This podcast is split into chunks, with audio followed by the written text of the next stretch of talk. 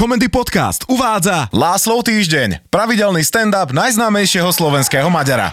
Dobrý večer, dobrý večer, dobrý večer.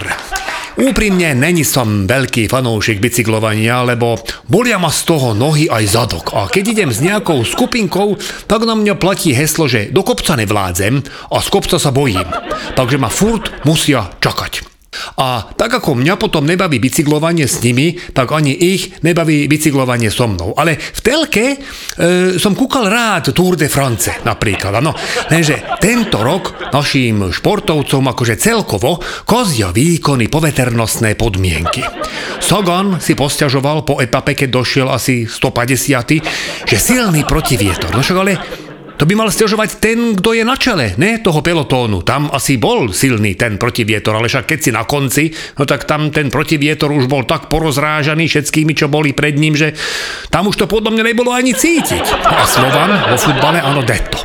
Prehral s nejakým fínskym klubom, čo ani nespomeniem na názov, a dôvod zase, že silný protivietor. Ale však osta mindenit, keď otočili strany, tak aj tí Fíni mali protivietor, nem? A hrali. Mimochodom strašne. Problém bol v tom, že Slovan hral horšie ako strašne a tak mi dajako zdá, že slovenský futbal si budú všetci vo svete pamätať, že áno, to sú tí, čo vždy dostanú gól v poslednej minúte. No ale nemôžem moc smiať zo Slovana, lebo Dunoserda mi zavarila riadne, áno. Som strašne chcel ísť do Lincu na zápas predkola Európskej ligy. Ildiko ma nechcela pustiť, že je to ďaleko a že nemám ani lístok a že aj tak prehráme. Nakoniec sme urobili taký dohoda, že ma pustí, ale že za každý gól, čo dostane Dunaserda, bude jedno ťuťu muťu. Chcel som ešte vylepšiť, že za každý gól, čo dáme my, sa jedno ťuťu muťu akože odpočíta, áno. Dostal som facku a bolo vybavené. No, tak sme dorazili aj s kamarátmi do Lincu.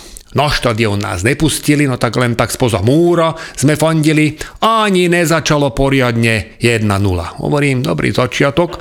A kým som ako spametal, tak už bolo 2-0. A tak aj skončil polčas. No a ako tak cikám pri strome, kuknem dole a vravím fiačkám, veťuťu muťu, však to daj ako dáme, ne? No a keďže sme boli mimo štadióna a tým pádom aj mimo bufetu, tak ma vyžrebovali kamaráti, že nech idem da kde zohnať dačo na smet. Tak Maďar v Linci.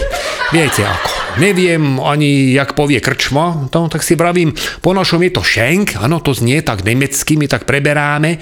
Tak som ešte viacej ponemčil trošku, a pýtam prvého okoloidúceho, že bitte, wo ist das Geschenk?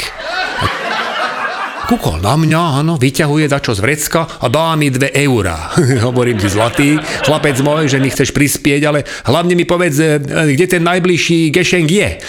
Nem rozumel. Tak ako nem čudujem, áno, mne niekedy nem rozumie ani Maďar, ne ešte Rakúšan. No a takto som za pol hodinu, prosím, pekne gešenkovaním vyzbieral 20 eur. Až som narazil na Maďara žijúceho v Linci a spoznal podľa dresu Duna Serda, čo som mal na sebe a vysvetlil mi, že gešenk je po neme nemecky darček. Takže ja som vlastne žobral, ale nevadí. Za 20 eur som nakúpil alkohol a hýbaj nazad na štadión, kde už bežala 60 minúta, čo by nevadilo, keby stav nebol už 6-0. Asta kuťa fájať, zabolelo ma v podbrušku. 7 gól už som ani neregistroval, to už som bol v jemnej agónii, jednak z alkoholu a jednak z predstavy, že sedem ťuťu muťu z Ildiko v tom telefón, áno, a ona vyzvedá, že ako dopadlo. Hovorím jej serhelmem. Toto už nechceš ani ty. Cestou domov si pamätám posledné, ako kamarát Lajči vysvetloval rozdiel medzi Slovanom a Dunaserdou. Že Slovan dostane gól v poslednej minúte a Dunaserda skoro v každej. Ráno dojdem domov, dobitý celý, Ildiko v župane vyvoňaná, ja v drese smradlavý, ona vysmiata, ja nasratý a unavený a ona že, no tak poď lacikám. Ja hovorím Ištenem, však ma aspoň nehaj ísť do vane, dať trochu dohromady. Čo vám poviem? Zaspal som v tej vani, skoro som vytopil mrkvičku pod nami. Ildiko našťastie zlutovala a dohodli sme na ťuťu muťu splátkový kalendár. Keď mám teraz ten splátkový kalendár s Ildikou, tak musím udržiavať vo forme. Ano, a chodím každé ráno behať. Mám to ako taký test na COVID. Keď zabehnem bez problémov 10 kilometrov, no, takto ako bez problémov. Keď zabehnem 10 kilometrov, takto by som to nazval, tak mám asi, že plúco aj telo v poriadku a nemusím stáť v tých šórach na testy covidové.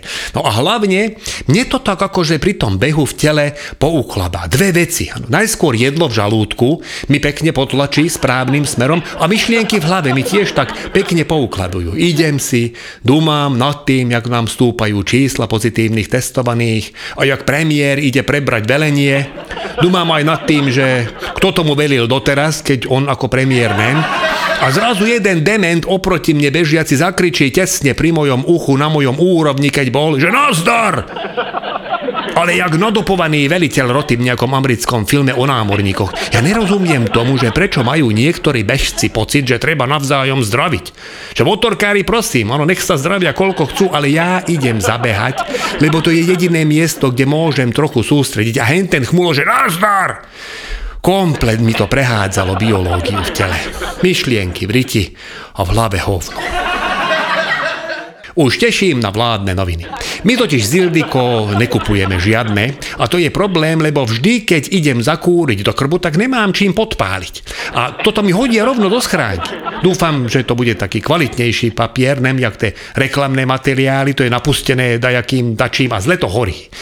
Čítať ich asi nebudem, vládne noviny, lebo úprimne pohľad do krbu ma určite upokojí viac ako čítanie vládnych novín, ale tak dúfam, že nebudú akože elektronické, jak preferujú niektoré Greenpeaceovské živly v parlamente, lebo však takými novinami nedá podkúriť. Ano. Teda aspoň nie v krbe. Ja noviny čítam len u holiča, keď som. A dočítal som, že v Košiciach niekto odpálil bankomat, ale nepodarilo mu, tak aby z toho dačo aj ukradol. Amatér to bol dajaký a tak mi napadlo, že to možno ani nebolo, že plánované. Ano? Že to boli dvaja, podľa mňa, rozvedení ex-manželia. Ona od neho chcela alimenty rýchlo, aby vyťahol, ho dotiahla k bankomatu a on od nervov trikrát zadal zlý pin a ex-manželka vybuchla od zlosti. No, tak, dúfam, že náš kulturák nem dostane červený semafor a že prídete v hojnom počte aj na budúce.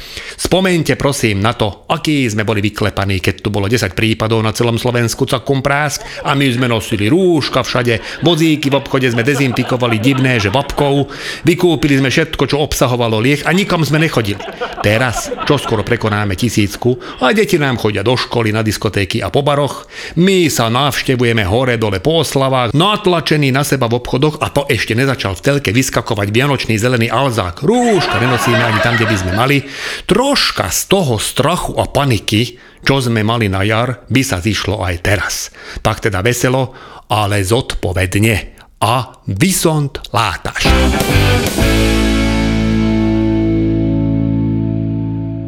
Ďalšie epizódy, ako aj veľa ďalších zábavných podcastov nájdete na comedypodcast.sk.